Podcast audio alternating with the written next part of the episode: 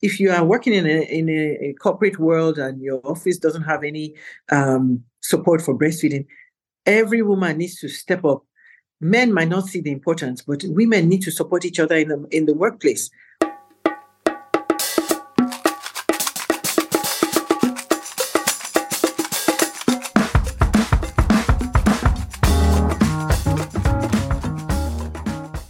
My name is Dr. Bola Sagade. I'm the host of this public education podcast. Uh, Dr. Ekuase Sanusi is a pediatrician, a specialist in her area. Dr. Ekuase Sanusi. When you're breastfeeding, you want to be comfortable. You want to have a nice place. Like I always tell moms, make a place in the house your breastfeeding uh, place. So it's your place of peace. Have a nice couch. Have an ottoman where you put your feet up. Um, make sure that mom does skin to skin. So mom will take her, her, her top off and baby can take baby's clothes off and then just kind of wrap, wrap yourselves with the same blanket. And mom needs to have pillows around her that makes her comfortable, sit up reclined, and then just have the baby um, drink, breastfeed her, uh, breastfeed from her um, in a nice, comfortable, and quiet environment. If some moms want to play classical music or any kind of subtle, quiet music, to help, that's fine. If that's what comforts you, that's fine. Sometimes just being in a nice, quiet environment helps. And that way, mom is bonding with the baby. The baby is breastfed without any trauma or without any drama, and everybody's happy. So if mom is happy, baby is happy, dad is happy, family is happy, that's the goal. well, what, so that's such a beautiful picture that you painted. But I want to give you two scenarios. Okay, so we have a, a, a resident that just had a baby, and oops, it's six weeks. She has to go back to work, but she still wants to breastfeed.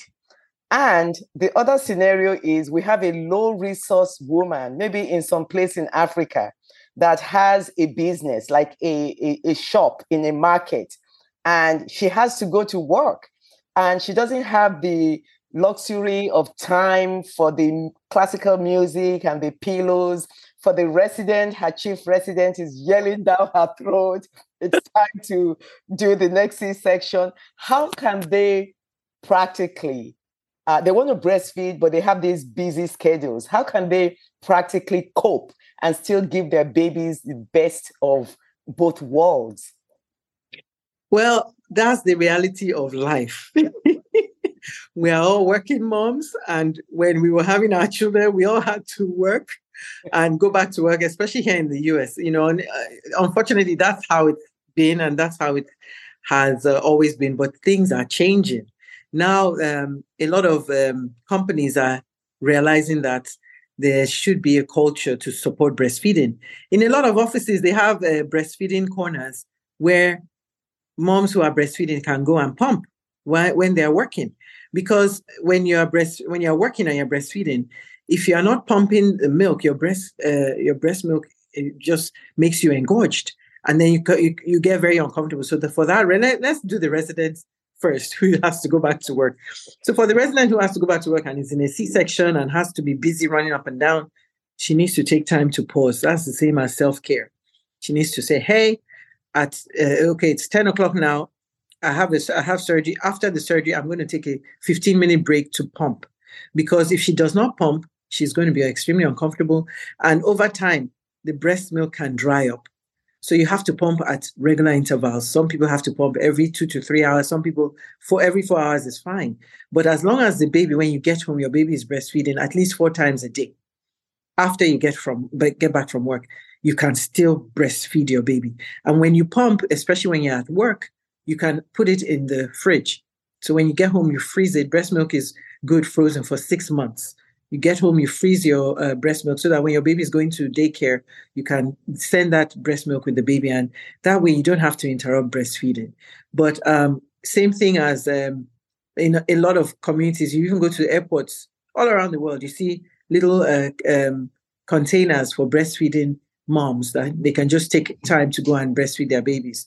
But the, the thing about the woman in the marketplace, sometimes that's even better to be in the marketplace because all the market women there, they all have children. I've, seen, I've gone, gone to the market. We go to the market in Nigeria and different parts of the world. breast breastfeeding moms, you see them, they're breastfeeding their baby without apology. They're not covering anything and they're breastfeeding very happily. And the baby is nice and chubby and, uh, you know, happy to be breastfeeding from their mom.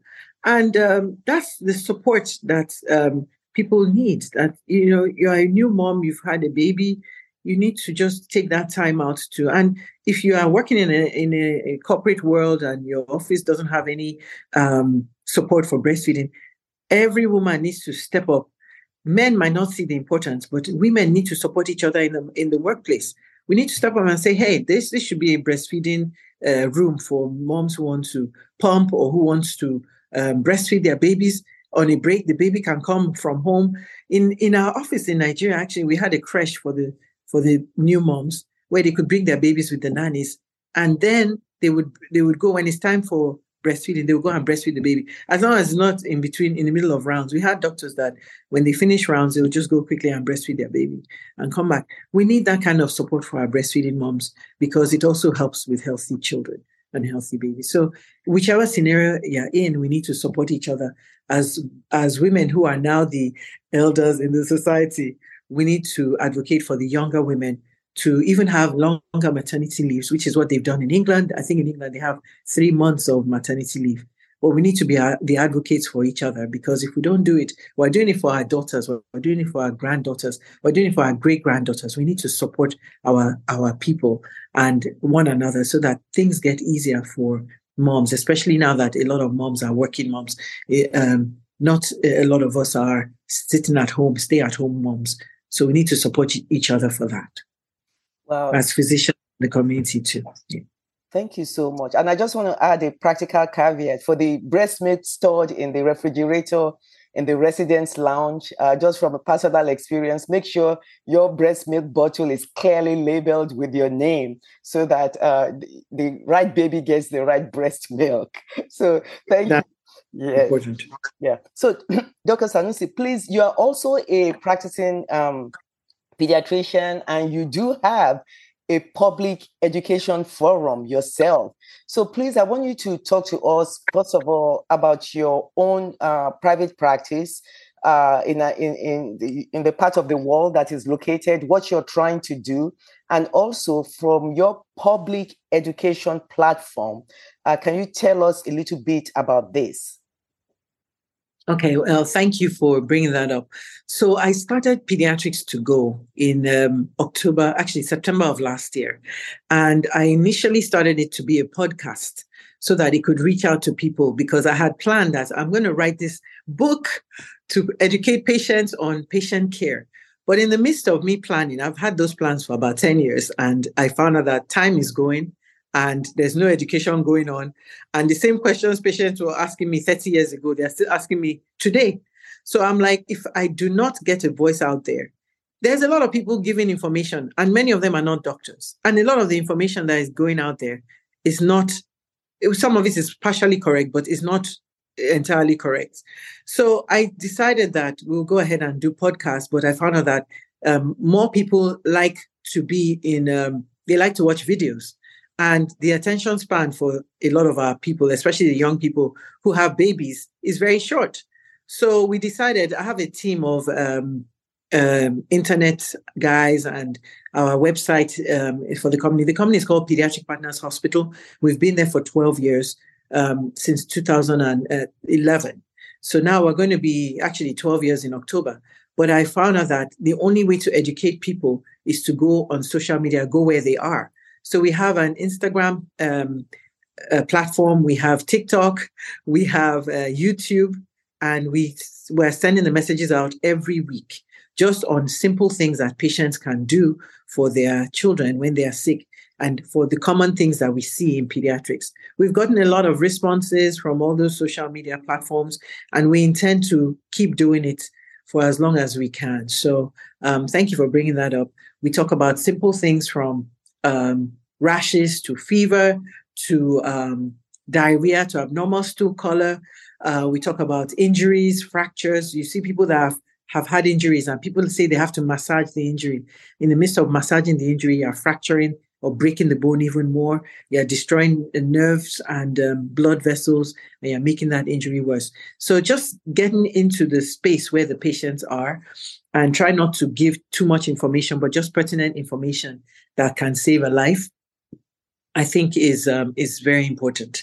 I'm a, uh, CPR instructor with the American Heart Association, and um, I usually I, I, went into it because I wanted to teach people CPR everywhere, but um, you cannot um, you cannot put put out right information too much because there's always somebody that needs that information.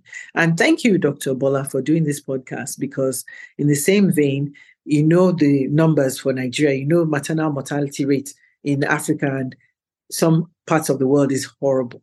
So that you are doing this cocoa pods is excellent, and we really appreciate it. That um, it's a voice for the women, is a voice for children all over the world, and thank you for doing this. Thank you. So as we close, I just want to wrap up back with breastfeeding. Um, I have, you know, just a few questions. Number one, which is better, you know, breast milk or formula? And number two, can you drink alcohol, wine while breastfeeding? And number three, what are the things that would prevent, you know, from, from you breastfeeding a baby, like uh, tongue problems with the baby, or abscesses, or sore nipples for the mom? So those are the three questions. I hope you remember them.